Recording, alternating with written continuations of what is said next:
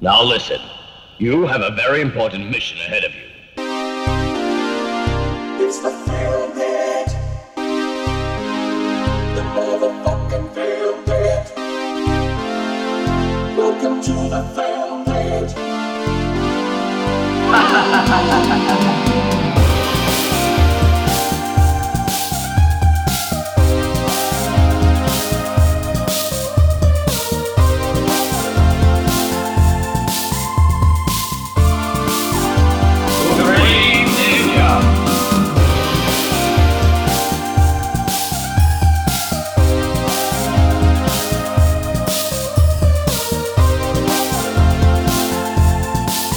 Φίλες και φίλοι, γεια σας!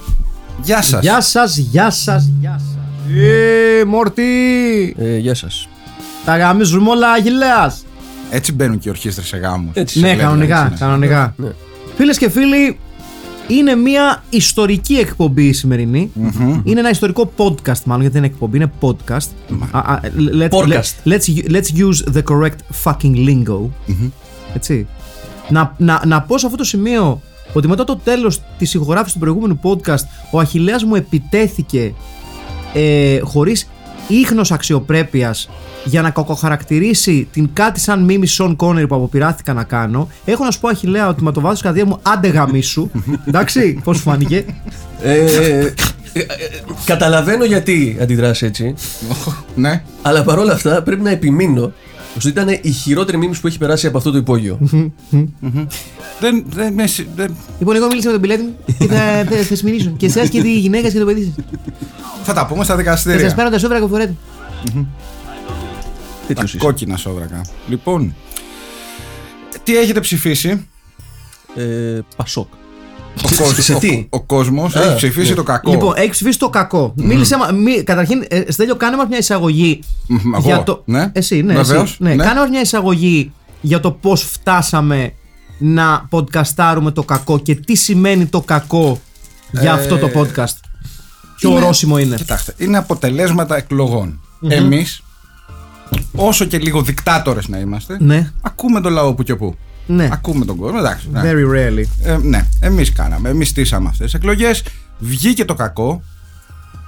Να πω ότι είναι μια ταινία που έχει προκαλέσει τριβές, θα έλεγα, στα social media. Ναι, έχεις δίκιο. Μεταξύ μέσα στο εκλογικό σώμα. Ναι.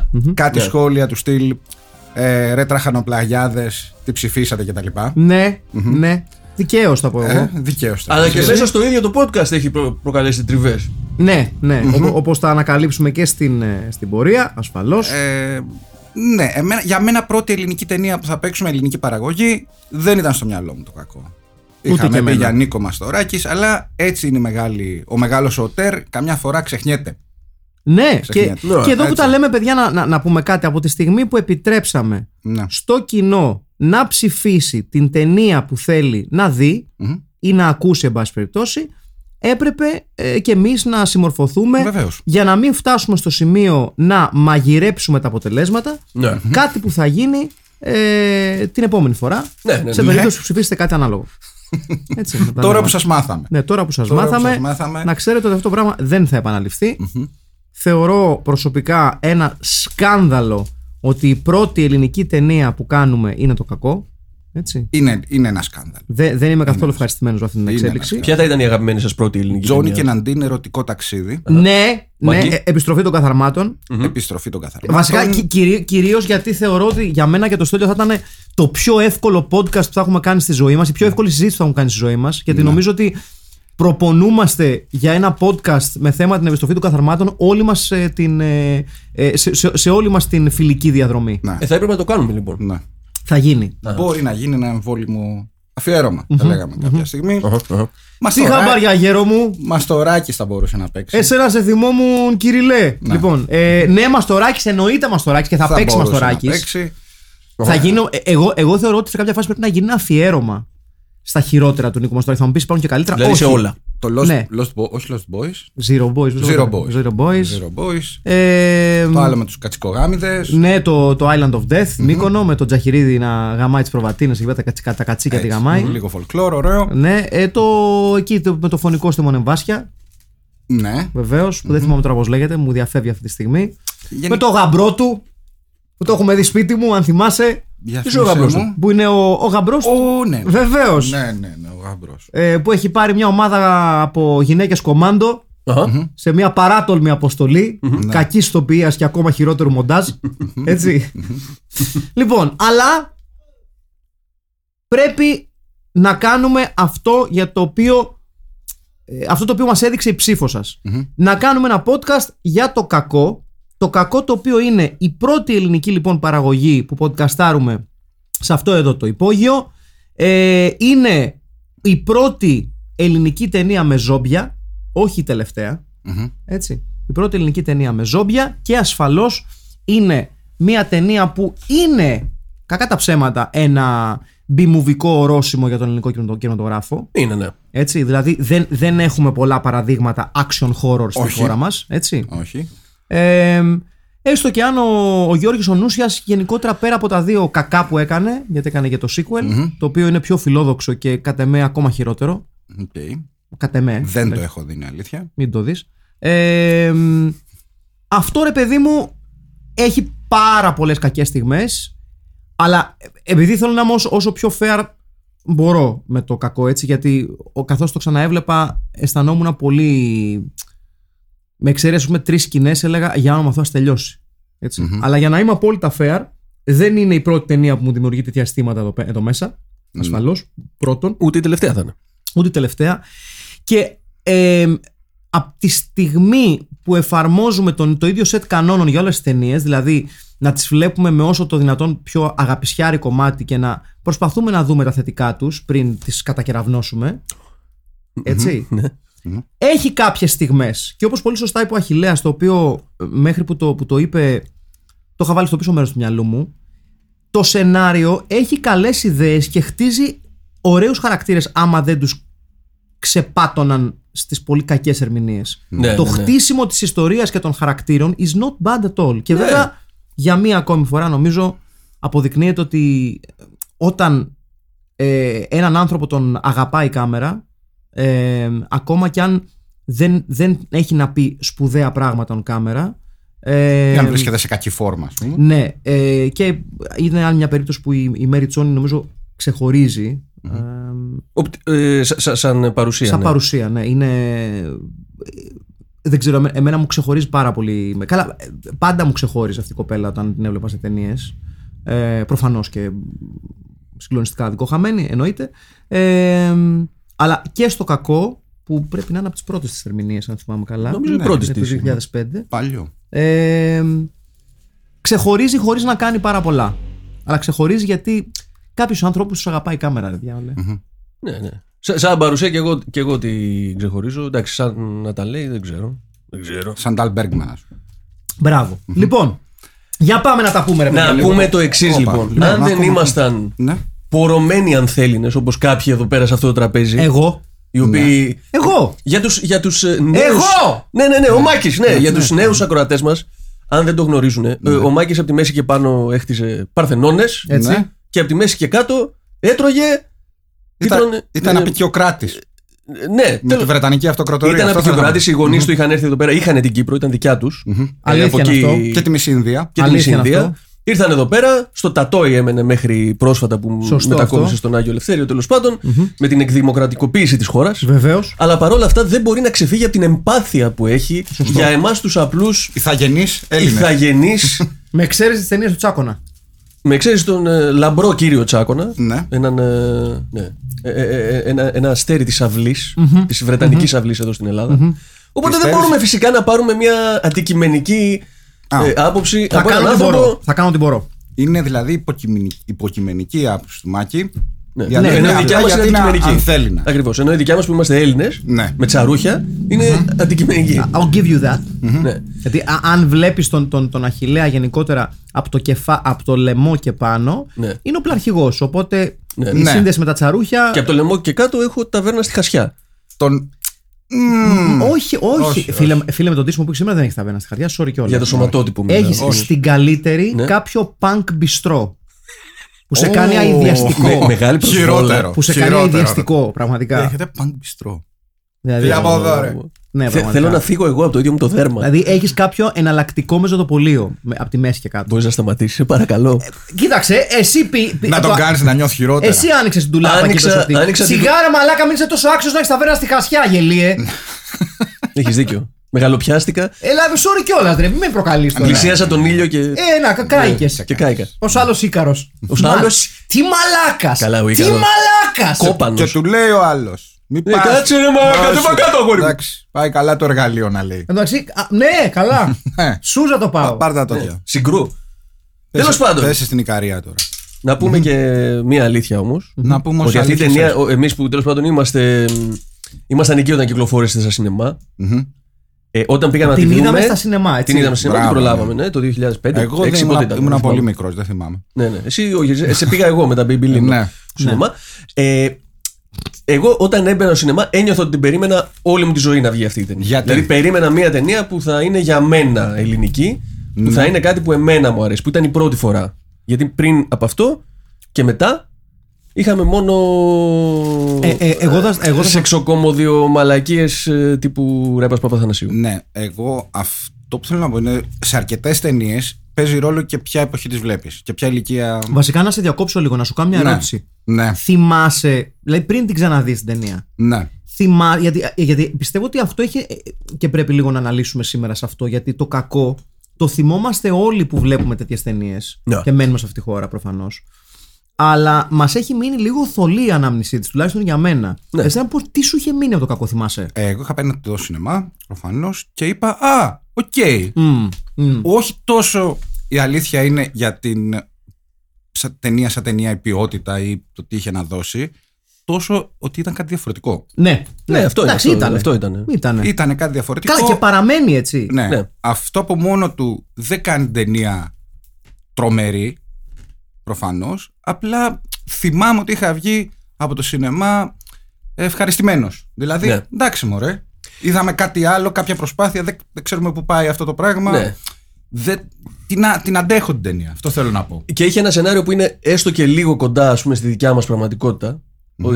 Το πώς στο χαρτί θα μιλάγανε οι ηθοποιοί, άμα μπορούσαν να μιλήσουν στην κάμερα. Ναι. Δεν το πολύ κατάφεραν, αλλά η γλώσσα, ας πούμε, του σενάριου είναι ωραία. Και θα μπορούσα να σκεφτώ ότι. Είναι πιστευτή, θες να πεις. Ναι, όχι συνέχεια, αλλά τέλος πάντων είναι πιο πιστευτή από άλλες ταινίες που έχω δει, ελληνικές, που κανείς δεν μιλάει έτσι ποτέ. Ναι. Απλά και αυτοί δεν μιλάνε. Κοίταξε, έχει πολύ 28 Days Later μέσα. Ναι. Είναι πολύ τέτοιο. Έχω την αίσθηση ότι όλη η ταινία κρεμιέται πάνω στο Μελέτη του Γεωργιάδη. Ναι. Που είναι ο βετεράνος, ας πούμε, της φάσης. Κρεμιέται κυριολεκτικά πάνω του. Είναι ίσως ο πιο πιστικός χαρακτήρας από όλους. Ωραία φάτσα. Ναι, και ωραία φάτσα και γενικότερα είναι ο πιο πιστικός χαρακτήρας από όλους. Σε μια ταινία γενικότερα που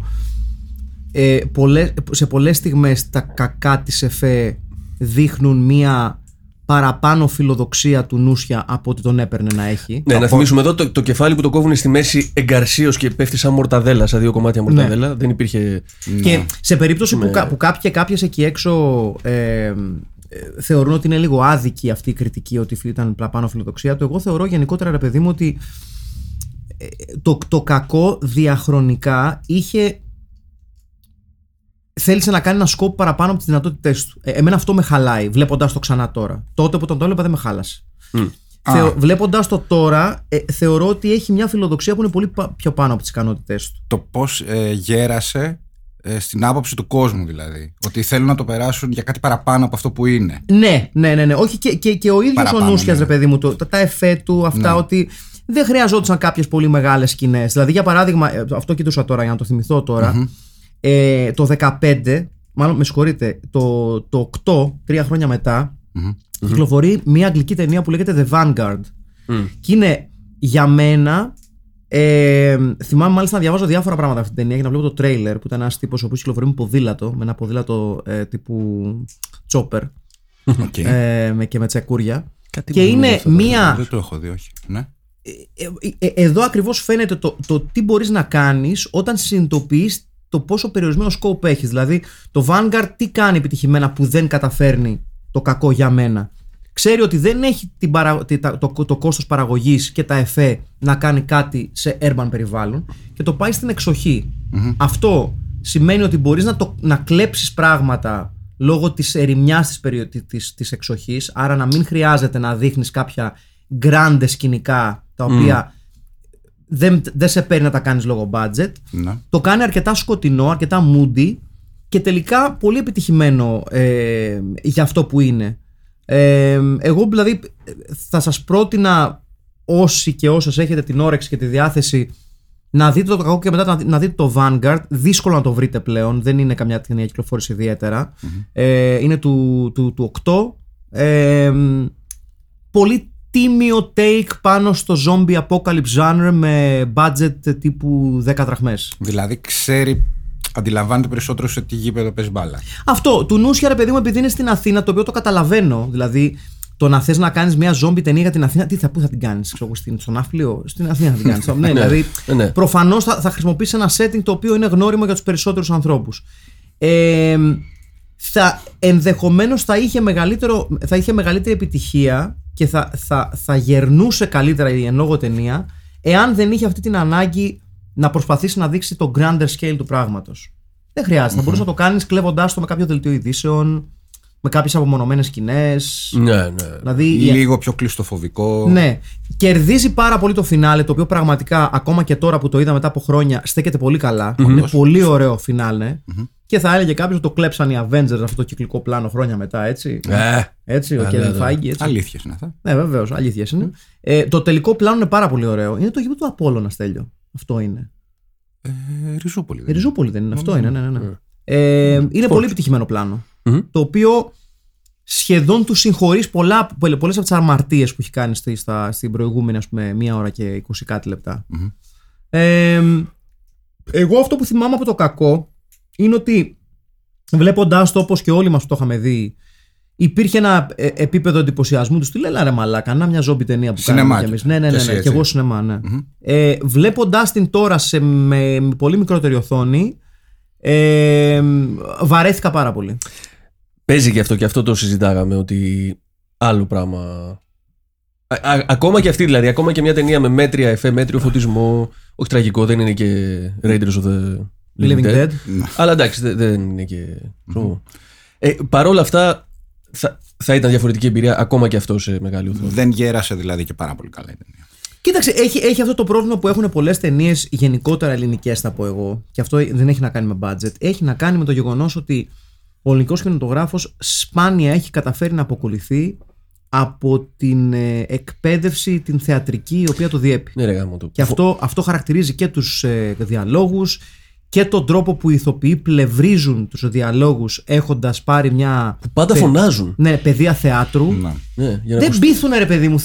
Είναι αυτό το πράγμα το οποίο σου δίνει το θέατρο, το οποίο είναι απόλυτα φυσιολογικό σε ένα theater stage. Αυτό το pomposity, ρε παιδί μου, το grandioseness του διαλόγου και τη σούπε και αυτό. Ακόμα και όταν είσαι θεωρητικά χαρακτήρας δρόμου, ότι θέλεις να. Α, και τι έγινε και αυτό και. Έλα μωρέ, άσε μας. Ναι. Και αυτό δεν συμβαίνει μόνο σε Έλληνες ηθοποιούς. Δηλαδή αυτό συμβαίνει, για παράδειγμα, κάποιος που είναι καμιά φορά όχι τόσο καλός στις ταινίες, ενώ προέρχεται από θέατρο, και οι καλύτερες ερμηνείες του ήταν όταν αφήνει έξω το θεατρικό, είναι ο Oliver Reed. Ναι, πολύ σωστή παρατήρηση. Ναι. Όταν παίζει πιο cool και πιο απέζω σε ταινία και όχι στο θέατρο, ναι.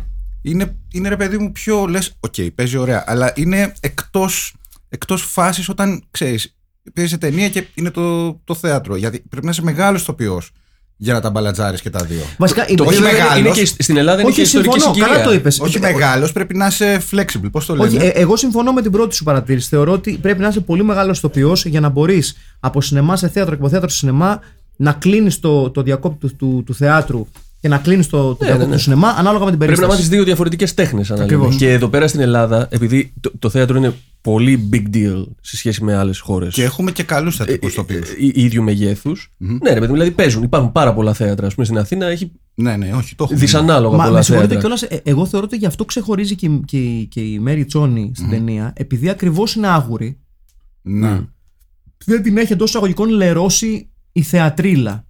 Και αυτό το οποίο βγάζει, έστω και κάπως χωρίς, ας πούμε, να τα λέει ιδιαίτερως καλά, βγάζει μια φυσικότητα παραπάνω. Ναι. Το οποίο οι άλλοι, οι περισσότεροι ηθοποιοί που παίζουν στην ταινία, που έχουν ένα θεατρικό background ή τέλος πάντων that's their end goal, ας πούμε, δηλαδή και ο Θανάσουλας που διαλογέται, και η Πέπη Μοσχοβάκου, και ο, πώς είναι αυτός που έπαιζε τον υπολογαγό, ο Νατάσας. Ο Νατάσας, ναι, γιατί άσχημος είναι. Ο Ανδρέας Κοντόπουλος, κάπως έτσι λέγεται. Έχουν αυτό το θεατράλε. Γι' αυτό κιόλας ξεχωρίζει και η ερμηνεία του Γεωργιάδη, θα πω εγώ. Ναι. Γιατί είναι πιο κινηματογραφική. Ναι. Έχει κάποιες στιγμές η ταινία. Δηλαδή η πρώτη-τελευταία καταδίωξη είναι πολύ δυνατή. Ναι. Πριν φτάσω σε αυτό το τελευταίο σπίτι, που είναι οι δύο τύποι εκεί πέρα. Είναι πολύ ωραία σκηνή. Είναι η μόνη σκηνή που πραγματικά νιώθεις λίγο ένα zombie chase panic, το οποίο αποτυχάνει να το αποτυπώσει η υπόλοιπη ταινία στις υπόλοιπες σκηνές. Το οποίο δεν είναι και εύκολο, έτσι. Όχι καθόλου. Δηλαδή, ναι, είπαμε, είναι φιλόδοξο. Σκηνοθετικά δηλαδή και θέμα μοντάζ είναι. Και ασφαλώς για μια ακόμη φορά, και αυτό πιστεύω ότι είναι μικρόβιο της θεατρίλας και της τηλεορασίλας των ελληνικών παραγωγών, οι στατικές σκοτεινές σκηνές είναι απείρως ανώτερες από τις σκηνές εν κινήσει. Ναι. Έχουμε ένα τεράστιο θέμα στην Ελλάδα με το να έχουμε συνεργεία ικανά και ταλαντούχα. Αυτό είναι τεχνογνωσία θέμα. Είναι και θέμα αισθητικής, πιστεύω. Δηλαδή, αυτό το πράγμα που μας έχει μείνει από τις τηλεοπτικές παραγωγές με τα πολλά στατικά πλάνα, στα οποία υπάρχουν παιδιά και επαγγελματίες που πραγματικά το έχουν εξελίξει. Δηλαδή, εδώ έχουμε ενδιαφέρουσες σκηνές στατικές. Στο πάρκινγκ, ας πούμε, είναι πολύ ωραία φωτισμένες σκηνές. Όλες οι σκηνές που είναι στο δρόμο σε στιγμές δράσης. Action και... Ναι, πάσχουν πολύ. Δεν σε πείθουν καθόλου. Δηλαδή θέλουν να δώσουν ξέρεις, αυτό το sense of urgency με τα κοφτά πλάνα και τα μέσα έξω στα ζουμαρίσματα και αυτά, και δεν αποτυγχάνουν. Δηλαδή δεν ξέρω αν είναι θέμα μοντάζ ή τίποτε άλλο. Πάντως πάσχουμε και εκεί, γιατί και είναι λογικό, έτσι. Δεν έχουμε παράδοση στο action, παιδιά, έτσι. Αυτό το πράγμα στην που δεν έχεις παράδοση, δεν μπορείς ξαφνικά να παράξεις τέτοια πλάνα. Πού να το μάθεις να το κάνεις, για αυτό. Να το κάνεις. Ναι. Δηλαδή έχουν γίνει. Και στο χώρο, έτσι. Δηλαδή, και έχουν γίνει προσπάθειες, ρε παιδί μου. Άρα πρέπει να κάνουμε κι άλλες. Και ας είναι πατάτες, μέχρι να μάθουμε. Καλά, εγώ γενικά θεωρώ ότι θα έπρεπε να γίνουν πολύ περισσότερο action ταινίες στην Ελλάδα. Θεωρώ ότι υπάρχει μεγάλο περιθώριο μυθολογίας και αστικής μυθολογίας, έτσι. Σωστό αυτό. Αλλά και περιθώριο να εκμεταλλευτείς τις περιοχές της Αθήνας για να δώσει. Υπάρχει πολύ grittiness στην Ελλάδα. Πάρα πολύ. Urban decay. Και Θεσσαλονίκη και Αθήνα και παραέξω και σε Πάτρες και αυτά. Δηλαδή υπάρχει πολύ περιθώριο για urban grittiness, το οποίο προσδίδει χαρακτήρας σε action ταινίες. Απλά. Όπως κάναν οι Ιταλοί στα 70's. Μπράβο. Ακριβώς αυτό. Όπως κάναν οι Ιταλοί στα 70's. Ακριβώς αυτό. Που βλέπεις μια Ρώμη που δεν είναι φοντά να τη τρέβει και απαραίτητα. Δείχνει και τα δρομάκια, δείχνει και το. Αυτό που έκανε ουσιαστικά, αν θέλετε, και ο φτηνός action κινηματογράφος των 70's στις ΗΠΑ. Για παράδειγμα το Vigilante, ας πούμε, το οποίο σιγά την ταινία, έτσι. Το οποίο είναι αυτό που λέγανε κάποτε, ότι you could make the worst fucking movie in the world as long as you put some camera angles of fucking Times Square. Ναι. Δεν χρειάζεται καν ταλέντο στην καταγραφή των πλάνων. Απλά το άφηνες. Άστο να παίζει. Ναι. Άστο να γράφει. Ναι. Πάντως είναι ότι συμφωνώ ότι η Αθήνα είναι ένα ωραίο setting για τέτοιες ταινίες, για τέτοιου είδους. Φαίνεται και εδώ, ρε παιδί μου, έχει κάποιες στιγμές που το τοπίο και μόνο δίνει πράγμα, ρε παιδί μου, σου δίνει κάτι. Έστω και αν δεν είναι πολύ ωραία, δεν έχει ωραίες κορνίζες, ρε παιδί μου. Ναι. Αλλά οπότε η αποτυχία των ταινιών σε σκηνές δράσης, πιστεύετε ότι είναι θέμα τεχνογνωσίας ή νοοτροπίας ή αμάθειας του πώς γίνεται? Νομίζω είναι και θέμα ένστικτου, κινηματογραφικού ένστικτου. Είναι αυτό το οποίο χτίζεται με τον καιρό. Δηλαδή είναι αυτό το πράγμα, ρε παιδί μου, που κάνεις ένα άθλημα πόσα χρόνια και κάποια πράγματα τα κάνεις ενστικτοδός σε σημείο που δεν μπορεί να τα κάνει ο άλλος που το ξεκινήσει 2 μήνες ή άλλοι. Είναι professional instincts, ρε παιδί μου. Κάνεις κάτι τόσο καιρό που πλέον. Η επαναληπτικότητα, λοιπόν, που δημιουργεί μυϊκή μνήμη. Το ίδιο θα πούμε και για. Ναι. Πολύ καλά τα λες, φίλε μου, Αχιλλέα. Καλά τα λέω. Εγώ καλά τα λέω. Ο μουσικός δεν τα λέει καλά της ταινίας. Ναι. Εμένα αυτή είναι η βασική μου ένστακτη. Δηλαδή η ταινία την ξαναείδα, μου ξαναάρεσε. Εντάξει, όντως βαρέθηκα λίγο. Σου ξαναάρεσε. Μου άρεσε περισσότερο από σένα, νιώθω. Ναι. Καλά, ναι. Δεν έκλαψα κιόλας. Ναι. Αλλά ναι, πέρασα οκ. Όχι, εγώ το βρήκα πολύ δύσκολο να τη βγάλω όλη. Είπαμε γιατί είσαι αν θέλει να. Ναι, και είναι από τις ταινίες που πραγματικά εντάξει δεν είναι. Τη βλέπω εγώ. Ναι. Απλά δεν είναι από τις ταινίες που λες πω, οκ, πάντως αν την έβλεπες με παρέα θα ήταν σούπερ. Όχι. Αυτό είναι το φοβερό. Έχει πολύ δίκιο σε αυτό. Ναι. Και δεν θέλω να την ξαναδώ επίσης. Ναι. Τώρα, δηλαδή δεν είναι ότι θα την πετύχεις κάπου και θα πεις, όχι, έχει το κακό, κάτσε να το δούμε. Όχι. Σε καμία περίπτωση. Όχι. Δεν την ξαναβλέπεις με ευκολία. Όχι. Και για όλα αυτή η μουσική. Για πες για τη μουσική. Δεν ανεβάζει το suspense, έχω να πω. Η μουσική λοιπόν έχει δύο εκφάνσεις. Okay. Μία είναι, ας πούμε, ένα είδος ηλεκτρακουστικού ψιλοαβαγκάρ τύπου. Η 2005 κιόλας, μικρό μουσικό θέατρο. Τα ψιά παίζανε αντί για κιθάρες οι άνθρωποι τότε, αν θυμάστε. Βεβαίως. Κλαρίνα. Ο Γρηγόρης ο Γρηγορόπουλος και ο Θάνος ο Καραμπατζιάκης. Ναι. Είναι οι δύο άνθρωποι που έχουν. Ναι, οι οποίοι έχουν μόνο ένα.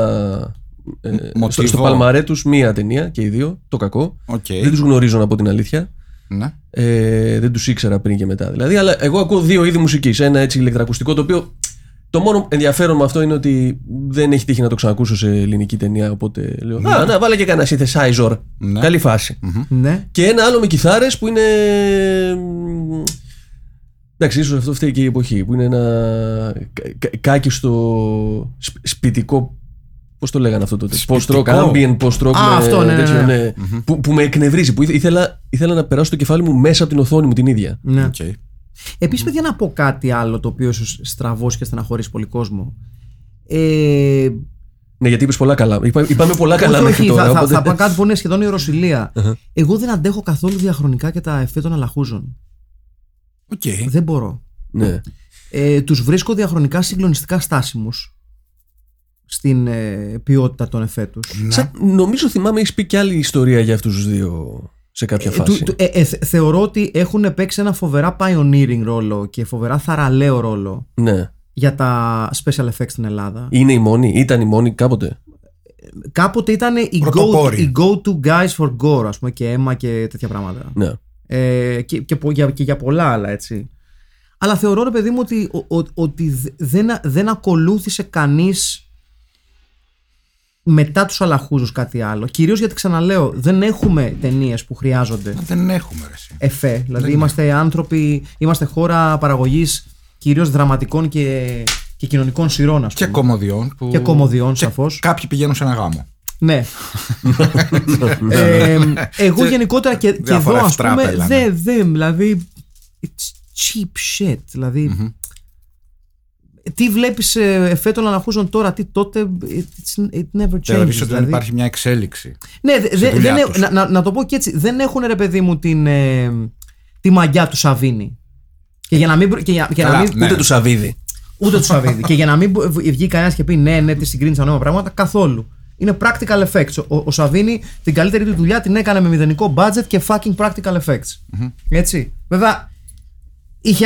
Είχε άλλες αναφορές ο Σαβίνι, γιατί μην ξεχνάμε ότι ο Τόμ Σαβίνι διετέλεσε και πολεμικός φωτογράφος στο Βιετνάμ και πολλά από τα πράγματα τα οποία. Παίρνεις κάποιες εικόνες. Ναι, πολλά από τα πράγματα τα οποία αργότερα θα αποτύπωνε σε εφέ ήταν από πράγματα που είχε δει πρωτοχέρι. Δηλαδή το γκορ, το. Όπω μαλάκα, φαντάσου. Ναι. Καλό Σαβίνι. Εντάξει, τώρα αγαπημένο Σαβίνι. Τι συζητάμε τώρα. Τεράστιο Σαβίνι. Προς Θεού, για να μην παρεξηγηθώ, δεν θεωρώ ότι οι αλαχούζοι είναι κακοί στη δουλειά τους για κανένα λόγο. Mm-hmm. Θεωρώ ότι και ο Γιώργος και ο Ρούλης ο αλαχούζος είναι ένα πολύ σημαντικό κεφάλαιο του ελληνικού κινηματογράφου. Αλλά σε σημείο που δεν φταίνε και αυτοί τόσο. Κανείς δεν θέλησε να ακολουθήσει και να εξελίξει την τέχνη των αλαχούζων. Ίσως γιατί δεν το έχουμε. Να το πω πολύ λαϊκά, ρε παιδί μου. Λαϊκά. Οι οποίοι έχουν μείνει εδώ, είναι ακόμα εδώ και δουλεύουν. Νομίζω ότι πρέπει να είναι ακόμα ενεργοί οι αλαχούζοι. I think so, τουλάχιστον. Okay. Δεν ξέρω. Δεν τους έχω παρακολουθήσει τα τελευταία χρόνια, αλλά νομίζω πως ναι. Είναι. Για μένα είναι μια ταινία, ρε παιδί μου, που δεν έχει να κάνει με το budget. Δηλαδή, έχω δει ταινίες με εισάξιο budget ή και λιγότερο. Που λέω, οκ. Okay. Ναι, τις έχουμε δει. Έχει να κάνει και με το scale που λέει ο Μάκης, ότι πώς αντιλαμβάνεσαι ότι θες να στήσεις αυτό το πράγμα και τι θέλεις να δείξεις. Mm-hmm. Και μέχρι που σε παίρνει και. Αν το κάνω λίγο παραπάνω εδώ, ξέρεις, ξεχυλώνω ή δεν. Χάνω λίγο την μπάλα. Yeah. Θέλοντας να δείξω κάποια παραπάνω πράγματα. Τώρα τεχνικά η ταινία... Okay. Τι άλλο έγινε εκείνη την εποχή? Το Shaun of the Dead εκείνη την εποχή ήταν. Νομίζω πιο μετά. Το θυμάστε αυτό? Και εγώ νομίζω ότι είναι πιο μετά το Shaun of the Dead. Μετά. Για κάτσε, θα στο επιβεβαιώσω κιόλας. Το οποίο είναι και κομμωδία. Δηλαδή... Όχι, παιδιά, είναι του 4. Είναι ένα χρόνο πριν. Το Shaun of the Dead είναι τόσο παλιό. Ναι, είναι του 4. Ναι, εντάξει, ναι. Το Shaun of the Dead, βέβαια, για να μην αδικούμε το κακό. Δεν υπάρχει καμιά σύγκριση στο budget. Όχι, δεν τα βάζω στο ίδιο. Απλά προσπαθώ να φτιάξω στο μυαλό μου να επαναδημιουργήσω το context, ας πούμε, της ταινίας. Είναι μια ταινία που καταφέρνει κάτι το οποίο θεωρώ ότι είναι τα πιο δύσκολα πράγματα στον κόσμο. Το να κάνεις ένα. Το horror comedy θεωρώ ότι είναι πολύ δύσκολο genre γενικότερα να το κάνεις επιτυχημένα. Πολύ απλά γιατί προσπαθείς και μόνο από το όνομά του αντιλαμβάνεστε πόσο αντιμαχόμενα είναι το horror και το comedy. Ναι. Το 80% δεν βλέπετε. Ναι, είναι πολύ κακά. Ναι. Το Shaun of the Dead είναι πάρα πολύ καλό. Ακούς τζάρμους. Ακούς τζάρμους. Ναι. Μην αρχίσω πάλι. Για άρχισε, γιατί εγώ ακόμα δεν την είδα αυτή την ταινία, επειδή μου είπες εσύ να μην τη δω. Όχι να τη δεις, για να, αν θες να εκνευριστείς ένα απόγευμα. Βάλε αυτή την ταινία. Ναι, συμφωνώ 100% με το Στέλιο. Είναι ο Bill Murray, κάνει μπιλμαριές. Ναι. Αυτοαναφορική ταινία όσο δεν πάει. Δείτε πόσο σινεμά ξέρω. Και ναι, αλλά κάνουμε και λίγο πλακίτσα μεταξύ μας. Ναι. Και είναι τους φίλους μου. Μια άσκηση, υπέροχη άσκηση αυνανισμού από το τζιμ του Τζάρμους. Αυτό έχω να πω. Να ήταν κοιμώνει. Να ήταν κοιμώνει. Και ακόμη και φανατικοί. Τζαρμουσιανοί. Τζαρμίστες. Δεν την αντέχουν αντέξει. Μην κάνετε με τόσο την πίστα και μην πυροβολείτε το τζαρμίστα, βεβαίως. Έτσι, θα τα λέμε αυτά. Δηλαδή, αν μου πεις ποιο θες να ξαναδείς, το κακό ή το The Dead Don't Die, θα πω το κακό, σκέψου. Ναι, όχι, δεν βλέπετε. Hot take. Πραγματικά hot take. Ξέρετε ποιο ήταν? Μισό λεπτάκι, που έπαιζε ο Bill Murray, έπαιζε ο Woody Harrelson. Ναι. Και το Zombieland. Το Zombieland. Ήταν καλό το πρώτο. Το 2 δεν είδα ποτέ. Το 2 ούτε εγώ, αλλά με το πρώτο ψιλογέλασα. Λέγαμε για horror comedy. Ναι, είδα και αυτό καλό. Ψέματα, έχω δει και το 2. Το έχεις δει, βλέπετε. Εντάξει. Μια από τα ίδια. Ναι, μια από τα ίδια.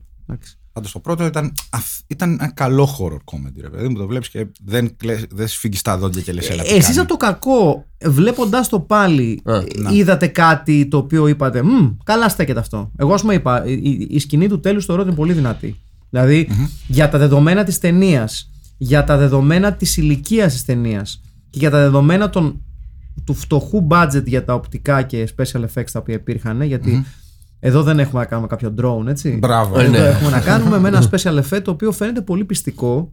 Ναι. Ακόμα και τώρα δηλαδή, it's well done. Και επί της ουσίας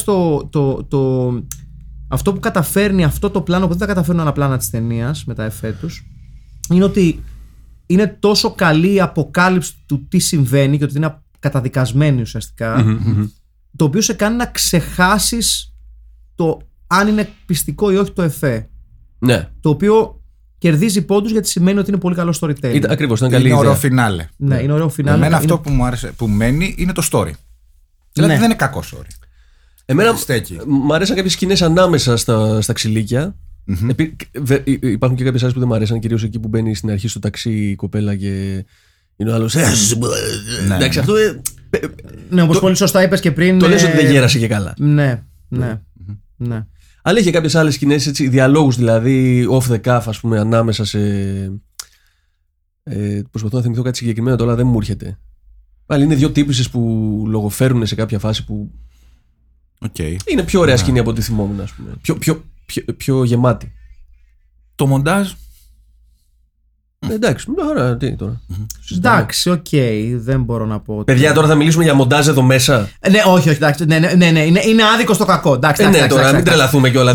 Σκέψου να αρχίσουμε να κατακρίνουμε τώρα το κακό για το μοντάζ. Για το μοντάζ. Ενώ στο Raiders of the Living Dead που είχε τον editor του Ταρκόφσκι εδώ που τα λέμε, που είχε κάτι πλάνα, ξεχνούσε να κλείσει την κάμερα για τον έλεγχο να περπατάει, ας πούμε. Για κανένα 2 ώρες, χωρίς φωτισμό. Ναι, όχι. Έχουμε, ναι. Ας μην είμαστε άδικοι. Ναι, ρε παιδιά, τι. Όχι, έχεις πολύ δίκιο. Ας μην είμαστε άδικοι. Είναι συγκλονιστικά άδικο για το κακό τώρα να μιλήσουμε για μοντάζ και να το κρίνουμε στο μοντάζ. Λες και ας πούμε τα υπόλοιπα που έχουμε δει είναι τίποτα. Pinnacles of story making, ας πούμε, έτσι. Ναι. Okay. Εντάξει. Για μένα θετική άποψη, γιατί παραμένει αυτό που ήταν πάντα το κακό, χωρίς να το θεωρώ κάποιο κάλταρ, προφανώς, κάποιο αριστούργημα. Ένα πρόβλημα που έχει αυτή η ταινία είναι ότι δεν είναι του Νίκου Μαστοράκη. Ναι. Καταρχήν, ναι. Πολλές ταινίες δεν είναι του Νίκου Μαστοράκη. Αλήθεια αυτό. Ναι. Αλήθεια αυτό του μεγάλου Μαύρικ. Του Οτέρ. Λους Κάνον. Μαύρικ Οτέρ. Του αδικημένου κατά πολλούς, έτσι. Που παίζει με τους δικούς του κανόνες. Του αδικημένου κατά τον ίδιο βασικά. Ένα Σαν Πέκιν. Γιατί έκανα, επειδή δούλεψα ως χαφιές της Χούντας. Τι καταλαβαίνω. Εμένα μου δώσανε την ΕΡΤ. Και μετά εξαφανίστηκα για να μην με φάνε λάχανο. Ήταν άλλες εποχές αυτές. Επειδή ουσιαστικά καταδίκασα. Και μετά γύρισα να κάνω τηλεοπτικές εκπομπές. Βεβαίως! Και πετούσα τον μπαλάκι σε ανθρώπους. Βεβαίως! Με καπέλο. Όχι τροχό. Αλλά το θυμάσαι αυτό με τον μπαλάκι. Το τροχό τη τύχη ήταν δική του παραγωγή στον Αντένα, ναι. Okay. Κάποιο παρουσίαζε ή όχι. Είχε και ένα δικό του. Late night talk show. Ναι, late night talk show που πετούσε τον μπαλάκι και το έκανε κυριολεκτικά στον άλλον για να μιλήσει. Παιδιά, πώς λέγονταν αυτό. Με αυτή τη φωνή που είναι κάπως. Πώς μιλάει αυτός ο άνθρωπος. Μπορεί να κάνει κανείς. Και σε μια ακόμη βραδιά. Ναι. Λίγο πιο Γεώργιος Παπανδρέου, αλλά. Ναι, κάτσε. Περίμενε. Μαστοράκης. Λίγο από τραμπάκουλα. Τόξο, κάτσε να το θυμηθώ, παιδιά. Πώς το λέγανε. Πάντα με καπέλο. Ναι. Πάντα με το τζόκι. Αφού. Αργά! Αργά με τον Νίκο Μαστοράκη, παιδιά. Έτσι. Ένας άνθρωπος με φρέσκες ιδέες. Έψαξε πάρα πολύ για να το. Εν τω μεταξύ, είχα ξεχάσει. Θέλω να τον ακούσω λίγο να μιλάει. Έχει κανένα. Πώς το λένε, είχα ξεχάσει τις σπουδαίες ταινίες που είχε. Το Zero Boys, το The Wind είναι αυτό που λέγαμε, τίποτα νεβάσκια. Το περίφημο του 2001, το οποίο δεν είχα ιδέα. Πώς? Του 2001 παραγωγή, το οποίο λέγεται .com for murder. Hire to kill είναι αυτό που είχαμε δει σπίτι μου, Στέλιο. .com for murder θέλω. Θέλω τώρα. Παιδιά, πρέπει να σας πω ποιος είναι. Με Ναστάσια Κίνσκι, Νικολέτ Σέρινταν και Huey Lewis. Huey Lewis! Τον The Huey Lewis and the News. You damn fucking skippy. Και πώς δεν το είδες 5 εκατομμυρίων. Γιατί δεν το έχουμε δει. Πραγματικά, παιδιά. Δηλαδή είναι σκάνδαλο. Ναστάσια Κίνσκι και Huey Lewis. Κάτσε, και Roger Daltrey ο γνωστός. Και Roger Daltrey. Σοβαρά. Ο γνωστός εθνικιστής τραγουδιστής των Who. Ναι. Λοιπόν, παιδιά, είναι Ναστάσια Κίνσκι, Νικολέτ Σέρινταν, Ρότζερ Ντάλτρι και Χιούι Λιούις. Άχαστο! Μπρεξιτίερο ο Ντάλτρι. Ωραία, θα το δω σήμερα. Ναι, ο Ντάλτρι. Όλοι οι μπαρμπο. Παιδιά, εντάξει. Είναι άχαστο, έτσι. Χιούι Λιούις ως FBI agent Matheson. Εν τω μεταξύ. Δεν θα το φανταστώ. Δεν λέω ότι ο Μαστοράκης είναι κάποια μεγάλη cult φιγούρα στο εξωτερικό, ναι. Αλλά για μια πολύ μικρή κοινότητα. Έχει respect στο B-movie culture του εξωτερικού, ειδικά στις Ηνωμένες Πολιτείες. Ο τύπος που κάνει ο συνάδελφος που κάνει το Pure Cinema Podcast. Ναι. Έτσι, από μ' αρέσει που είναι συνάδελφο. Από το New Beverly. Ποιος από τους δύο. Αυτός με το ηρωικό όνομα. Δεν θυμάμαι, ένας από τους δύο. Ναι. Είναι αγαπημένη του ταινία το Zero Boys. Σοβαρά μιλάς. Τι ωραία, ρε μαλάκα. Και εμείς εδώ δεν εκτιμούμε. Και εμείς εδώ βλέπουμε το κακό για πρώτο. Βλέπουμε το κακό. Τι ωραία! Καταρχήν η πρώτη τελευταία του ταινία. Ο Έλρικ. Έλρικ λέγεται. Το Naked Truth του 1992. Ναι. Παίζουν Eric Estrada, Zsa Zsa Gabor και Λου Φερίνο μαζί με Little Richard. Τι λες, ρε μαλάκα! Μαλάκα τα βγάζει από το μυαλό του, επειδή δεν κοιτάμε τώρα την οθόνη. Λέει ονόματα, ξέρει. Με τον τροχό της τύχης τα βγάζει. Μαλάκα δεν γίνεται. Ονόματα τυχαία γύρω-γύρω και το γυρνάει. Take off on some like it hot. Ναι. Μάλιστα. Με τη Ζα Ζα Γκαμπόρ είσαι ηλικία. Δηλαδή. Με τη Ζα Ζα Γκαμπόρ να τη βγάλουν από σαρκοφάγο. Είναι και αυτή που παίζει η Κατρίν Ντενεύ, ο Στιβ Γκούντεμπεργκ, ο Φρανκ Ζάπα. Και ο Στιβ Ντούζος. Παιδιά, οφείλουμε αφιέρωμα Νίκο Μαστοράκη, έτσι. Ναι, πρέπει να γίνει οπωσδήποτε. Λοιπόν, κάπου εδώ να πάμε προς την κατεύθυνση των δικών σας σχολείων, γιατί έχουμε και πολλή συζήτηση για τα δικά σας τα σχόλια, γιατί προκάλεσε. Αρκετές αντιδράσεις ουσιαστικά η ψήφος για το κακό. Οπότε πάμε να δούμε τις δικές σας επιλογές. Το πήρατε και λίγο πάνω όσον αφορά το εικάστη και το retitle που βάλατε ξένους αντί για Έλληνες, γιατί γυρίσαν λίγο τα δεδομένα. Πάμε λοιπόν να δούμε. Για να δούμε ποιο δουλεύει από τα δύο, για να ξέρουμε τι θα κάνουμε. Δεν έχουμε πολλά σήμερα, η αλήθεια είναι ότι λάμψατε με την απουσία σας ουσιαστικά. Λοιπόν, Ξεκινάμε με το νεότερο, η γνωστή και εξαιρεταία Χριστίνα, αδερφή του Στέλιου Καρακάση και κατά τόπους γραμματιακή υποστήριξη και μαγείρισα. Μας έχει στείλει εξέλα από ό,τι βλέπω. Βεβαίως, βεβαίως. Γιατί τελευταία θεωρείς σκόπιμο, να πάει στη δουλειά της. Εντάξει, αντί... εδώ φτάσαμε. Λοιπόν, να κάτσει... Αγαπημένοι μου, καλησπέρα. Με συγχωρείτε για την απουσία στην πρεμιέρα. Χαίρομαι που επιτέλους επιστρέψατε και ανυπομονώ για τις ταινίες που μας επιφυλάσσει στο μέλλον. Δεν επιστρέψαμε τώρα, επιστρέψαμε εδώ και μια εβδομάδα. Αν είναι δυνατόν. Αν είναι δυνατόν. Γι' αυτό λέει ρε παιδιά. Λιγότερη δουλειά. Σταμάτα να προστατεύεις. Επειδή αδερφή σου. Λιγότερη δουλειά, περισσότερο Film Pit. Μάλιστα. Που μου πιάσε σπίτι με τη σχέση και ξεχάστηκες. Έσχος! Ούτε μιλόπιτες. Τίποτα. Ούτε ένα μουσακά. Τίποτα πλέον. Ναι. Άντε τώρα, λοιπόν. Ριτάιτλι. Έρε ζόμπια και κακό. Πολύ κακό το ξέρω. Το σχολιάζει μόνη της. Ρικάστη. Δεν προλαβαίνουμε ακόμα στη δουλειά. Εντάξει. Ξεφτύλα. Τράβω μια παρέτηση. Ο Γιάννης Παπαργυρίου. Πιο κακόβρε τραχανοπλαγιάδες στο podcast που μας ξεβλάχευσε με Raiders of the Living Dead. Ντρέπομαι και μόνο προτάθηκε αυτή η ταινία. Κανένα recast title σε ένδειξη διαμαρτυρίας. Πρώτα απ' όλα έχει ψηλό δίκιο γιατί έχει 5,5 στα 10 στο IMDb. Πραγματικά. Και στηρίζει ο σπουδαίος στενοφών Κουσίδης με το σχόλιο «Στηρίζω τη διαμαρτυρία».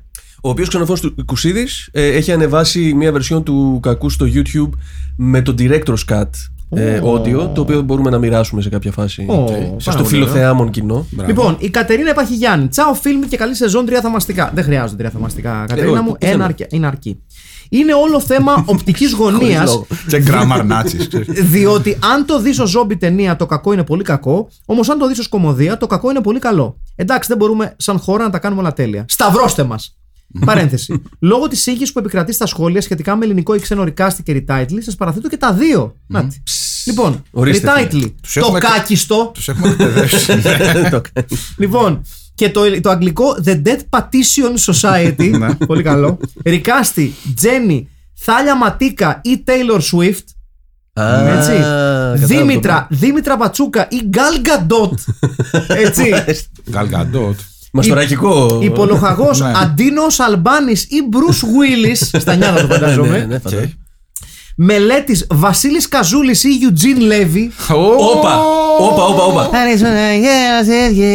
Και έρχονται τα ζόμπιδωρα να μας φάνε. Να πω εδώ ότι Βασίλης Καζούλης, Ιουτζίν Λέβι είναι ίδιο. Είναι όντως ο ίδιος άνθρωπος και δεν ξέρω αν τους έχουμε δει στο ίδιο. Και επίσης το δεύτερο να πω, Βασίλης Καζούλης έχει πέσει μπροστά μου με MZ. Έχει φάει σούπα, κάθομαι στους χάρτες, πίνω καφέ και ακούω ένα. Και βλέπω μια MZ να εμφανίζεται μόνη της και από πίσω ο Καζούλης να κουτσένει. Είχε κάτι λάδια και έπεσε ο άνθρωπος. Τι ωραία! Τι ωραία, Χριστέ μου! Δεν ήμουν εγώ για αεροπλάνα. Ούτε για εξέντα, ούτε φαίνεται. Λοιπόν, Μαρίνα Μαντό / Σακύρα. Αργύρης Γιώργος Σεϊταρίδης Παύλα / Tom Ford. Και Ανδρέας Γιώργος Νανούρης / Γιώργος Νανούρης. Λοιπόν, επιστροφή για την Ηλέκτρα Τσίπρα, την οποία την αφήνω τελευταία γιατί έχει προφανώς μόνο title γιατί αυτή είναι η δουλειά της. Γι' αυτό δεν την πληρώνουμε. Ακριβώς. Μανώλης Κριτσοτάκης. Υπάρχουν ελληνικές ταινίες που έγιναν επίτηδες κακές για να γίνουν instant cult classics, όπως ο Σούπερ Δημήτριος ή ο Πανίσχυρος Μεγιστάνας στον Νίνια.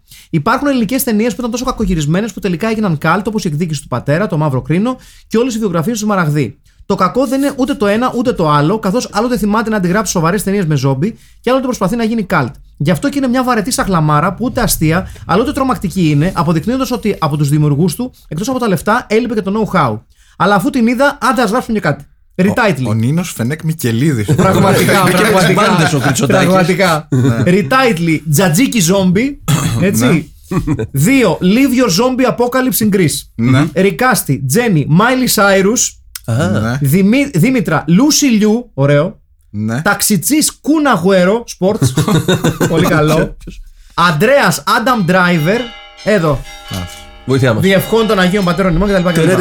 Είπες Άνταμ Ντράιβερ. Λοιπόν, Άνταμ Ντράιβερ. Μελέτης Έντισον Καβάνι, sports. Ναι. Υπολοχαγός Ewan McGregor στο πρώτο Trainspotting. Δυνατό. Ναι. Κορυφαία ατάκα, μόνοι μας φαγωθήκαμε. Με γεωμετρική πρόοδο. Κορυφαία σκηνή, καμία, όλες ήταν το δύο κακές. Ιστερόγραφο. Το άρεσε δηλαδή. Ναι, νομίζω το άρεσε. Αν οι συμφιλμπιτέοι θέλουν να δουν ελληνικό καλτ, υπάρχουν πολύ καλύτερες επιλογές, εύκολα διαθέσιμες. Μην χάνετε το καιρό σας με μαλακίες, κοινώς πολύ κακό για το τίποτα. Ένας ρεαξιονιστής, θα λέγαμε στις εκλογές. Δεν πιστεύω ότι αναγνωρίζει το αποτέλεσμα. Λοιπόν, έτσι φαίνεται. Σπουδαίος Τζόνι Μπασιλάς. Γεια και χαρά σας παιδες. Πάμε με γοργό βήμα σε retitle. Zombie 3. Ένα παραπάνω από του Φούλτσι. Τι δηλαδή, καλύτερος είναι Ιταλός. Στηρίζω. Εναλλακτικά Zorbie the Greek. Έτσι. Ρικάστη. Μελέτης Κιάνου Ρίβς. Αργύρης Τζέφρι Ντίν Μόργαν. Δήμητρα Κάμερον Ντίας. Και Μαρίνα Γκάλ Γκαντότ. Τζέφρι Ντίν Μόργαν, ο κακός από το Walking Dead. Σωστά. Μάλιστα. Αναγνωρίζω ότι η ψηφοφορία ταινιών ήταν το fan service που ζητάγαμε, αλλά επίσης θα γαμούσε ένα μουσικό intermission όπως εκείνο το επεισόδιο στην αρχή με απότατο Στέλιο. Τώρα θα το κάνετε και οι τρεις μαζί. Φανταστικό Film Pit, au revoir. Ήταν μεγάλο επεισόδιο αυτό που ήταν το An Interview with Michael Paré. Παρέ. Θυμάσαι που έπαιζες κιθάρα για κάποιο λόγο. Που ήταν μεγάλο. Ήταν αδερφή Χαϊτίδη ουσιαστικά. Ήταν το τρίτο podcast. Ναι. Στο τρίτο podcast κάναμε An Intermission with Michael Paré. Έτσι. Πραγματικά. Ο Παναγιώτης ο Σάβας λέει: δεν προκάμω μανίτσες μου, ρικάστλι. Ριτάιτλι θα έλεγα το άλλο κακό να μην σας βρει ή το κακοσάλεση ή κοκαλοζόμπια. Οκ, ναι. Λοιπόν, ο σπουδαίος αγαπημένος μας Δημήτρης, a.k.a. motherfucking Βασιλική Κίκου, δύναμεν και υγεία σχήν αγλαόφωτη μέντορες ημών. Το κάνει πλέον επίτηδες για να τη πάει στο μάγκες. Το καταλαβαίνουμε όλοι. Κοιτάξτε, έχει και δεν έχει θέση συγκεκριμένη ταινία στον φιλμικό λάκκο, όμως είναι και η πρώτη ταινία αμιγώς με ζόμπια. Μια πιο μετριοπαθής φωνή εδώ. Ναι. Είναι ένα παράσημο αυτό. Εξάλλου έχει και χαρακτηριστικά που μπορούν να την κατατάξουν ως φιλμπίτιο ταινιάκιον. Σίγουρα δεν είναι μαστοράκικο, φτού, όπους, αλλά από την άλλη και τι είναι. Ριτάιτλι. Α, κακό. Το α, κακό. Ναι, ή γκάβλε στο γερό της Φορμόλης. Ρικάστη. Σε προηγούμενο επεισόδιο είχε προταθεί η Τσόνη ως ελληνής αντικαταστάτρια ξένης και είχε αποκλειστεί ως ένδειξη σεβασμού στη μνήμη της. Πατέρας της. Ο Τσάκας από το πρώτο Big Brother. Ναι. Φίλη της Αναστασία Γιάμαλη, δημοσιογράφος στο Κόντρα. Αργύρης Ταρίφας Στέλιος Μάινας. Δήμητρα Ταριφοαντικείμενο του Πόθου Αλεξάνδρας Σακελαροπούλου, η δασκάλα στο νησί. Ανδρέας Μπουκλωτός Ταριφοπελάτης Στέλιος Διονυσίου. Μελέτης ο Άγγελος ο Περλεπές. Άγγελο Περλεπές Μίστερη. Βεβαίως. Υπολοχαγός Βακυρτζής Μιχάλης Μανιάτης. Ζόμπια. Από Μπογδάνους και Αδόνιδες μέχρι Βορίδες και Πλεύριδες, πατήρ και ιός. Συνειδητό ορθογραφικό, γιατί γράψουμε Ιώτα. Δεν ξέρω πώς κατεγράφησαν τα τελευταία σχόλια, από τα οποία και παίρνω απόσταση. Σίγουρο είναι έργο hackers που φθονούν το έργο των προαναφερθέντων ανδρών. Ιστερόγραφο 1. Η ταινία έχει γυριστεί στην ευρύτερη περιοχή των Πατησίων. Αυτό και μόνο καθιστά άξια τη θέασή της, παρόλο που τρέχουν τα ζόμπια. Ιστερόγραφο 2. Εις εκ των αδελφών Αλαχούζων, υπεύθυνων για τα εφέ, φέρει το επικό όνομα Ρούλης, βεβαίως. Ναι, Ρούλης. Πόσο γαμάτο είναι να εμπλέκεσαι με κατασκευές φρικοτρόμου και να ονομάζεσαι Ρούλης. Ισχύει αυτό. Ιστερόγραφο 3 και τρίτο και τελευταίο. Σκασίλα σας, αλλά ήμουν ζόμπι στο κακό 2! Θυμάμαι το casting call για το κακό 2. Άμα! Μωρή αρρώστια! Αφού ο Αχιλλέας δεν λέει τέτοιες ιστορίες. Αυτά τα λένε πρώτα. Δεν είπα εγώ ότι έπεσε μπροστά μου. Πώς το λέγαμε. Ο Φανής. Δεν είναι εδώ για τη Φανή. Ο Χαζούλη. Ο Χαζούλης, ναι. Ο Γιώργος Ανθουλάκης. Είμαι στα 20 λεπτά για κάνα διάλειμμα. Η Λιλή Καστριοπούλη λέει: καλό ήταν το κακό. Μπράβο. Ο Παναγιώτης Σάβας. Ναι, είπε μια διευκρίνηση για το ξένι αυτό. Φιν Βέστα. Τέτοια ψηφαλάκια μαζώνατε και τα λουζόμαστε όλοι τώρα. Γαμώ την αστική δημοκρατία μέσα γαμώ.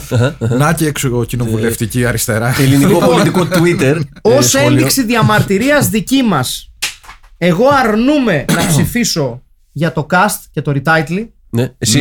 Ναι, αρνούμαι να ψηφίσω. Δεν θέλω να ψηφίσω. Αναγνωρίζω τις προσπάθειες όλων, από όλους και όλες, και γι' αυτό διαβάστηκαν όλες και όλοι. Έτσι. Δημοκρατία. Εγώ απλά θέλω να ψηφίσω για το γενικό recasting στη ζωή και στην πραγματικότητα, στο IRL, του Καζούλη από τον Eugene Levy. Γενικότερα, σαν έννοια. Ναι, όχι, μου κάνει. Θα ήθελα να ψηφίσω αυτό. Το καθιερώνουμε από σήμερα. Από εδώ και πέρα, ο Βασίλης Καζούλη. Ο Βασίλης, μπράβο, ναι, αυτό, μ' αρέσει που το διορθώνεις. Δεν νομίζω ότι θα δούμε και ποιος, πολύ... Ο Βασίλης Καζού Λις. Θα δούμε και πολύ Eugene Levy σε αυτό το υπόγειο. Ναι, somehow I doubt it. Ναι, δεν θα ψηφίζω. Να ψηφίσουμε τώρα, να πούμε. Εγώ δεν ψηφίζω. Ψηφίστε εσείς δύο. Εγώ αρνούμαι. Ωραία. Μου άρεσε. Εγώ λέω να κάνουμε τον τίτλο. Α, ωραία. Τι. Το recast, ρε παιδιά. Αυτό λέω. Recast. Retitle, συγγνώμη. Είπαμε τους τίτλους της κυρίας Τσίπρα. Ωχ, ναι, ρε. Νάτος.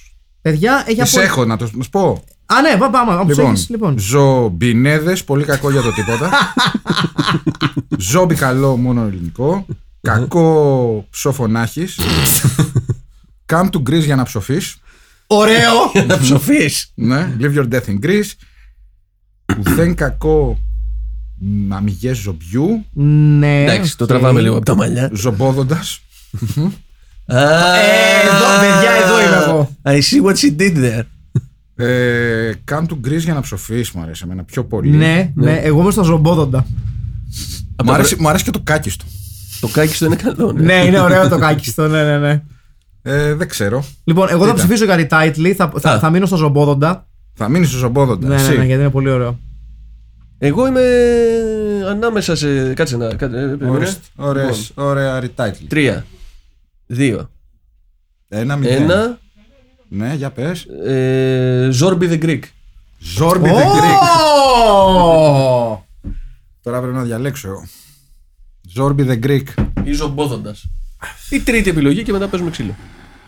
Και μετά παίζετε ξύλο με σουγιάδες. Με σουγιάδες. Από το Ζωμπόδοντα και το Zorbie the Greek. Συγγνώμη, Λέκτρα, θα πω το Zorbie the Greek. Μάλιστα. Ο Zorbie the Greek. Zorbie the Greek, λοιπόν, είναι ο τίτλος της σημερινής ταινίας. Με ένα κάρο κόσμο ο οποίος παίζει στην ταινία Έλληνες παράγοντες, ξένοι παράγοντες κτλ.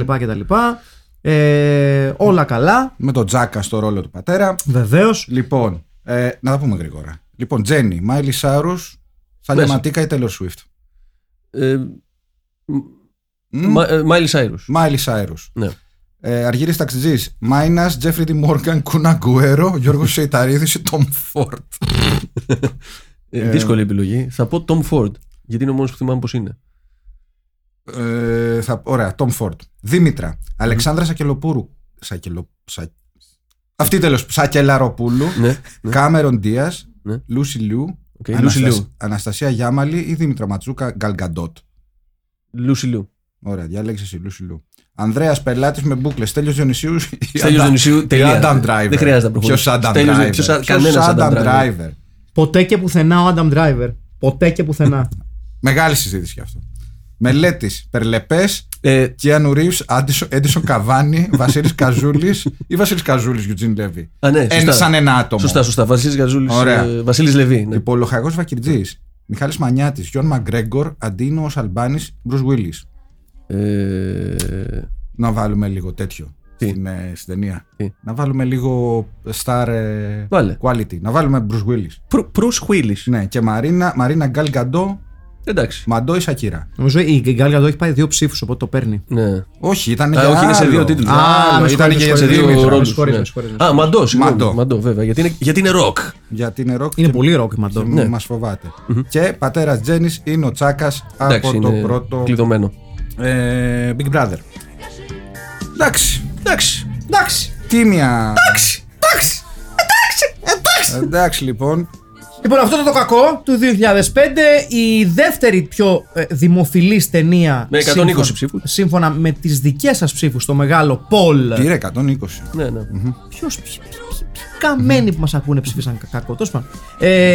Είπα καμένοι, εννοούσα εξαιρετικοί ακροατές και ακροάτες. Λοιπόν, μέχρι την επόμενη φορά. Να είστε καλά. Η επόμενη ταινία είναι το Surf Nazis Must Die, αν θυμάμαι καλά.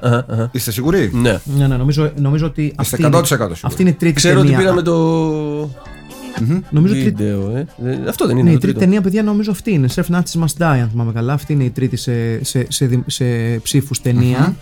Το οποίο είναι πολύ τίμιο, το οποίο το βάλατε, ας πούμε, παραγωγή Τρόμα. Ωραία πραγματάκια. Και αυτή θα είναι η τρίτη ταινία η οποία θα δούμε. Δεν ξέρω να το πούμε, θα είναι η τρίτη ταινία. Θα είναι η τρίτη ταινία. Θα είναι η τρίτη ταινία, λοιπόν. Η τρίτη που έρχεται ακριβώς πριν την τέταρτη. Ακριβώς και ακριβώς μετά τη δεύτερη. Και δύο ταινίες πριν την πέμπτη, φίλες και φίλοι. Ακριβώς. Λοιπόν, μέχρι την επόμενη φορά, λοιπόν, να είστε καλά. Ήταν ο Αχιλλέας ο Τσαμπίλας. Ήταν ο Στέλιος ο Καρακάσης. Ναι, και ήταν ο Μάκης Παπασημακός. Δεν το είπα στην αρχή εδώ μεταξύ. Εντάξει. Καλά, δεν το ξέρετε, τι μας ακούτε, τι θέλετε, δεν κατάλαβα. Τι πρόβλημα έχετε συνέχεια. Δεν φτάνει να ψηφίσετε μαλακίες, έχετε καπετήσει κιόλας. Ας το διάλογο να πούμε, άντε γεια.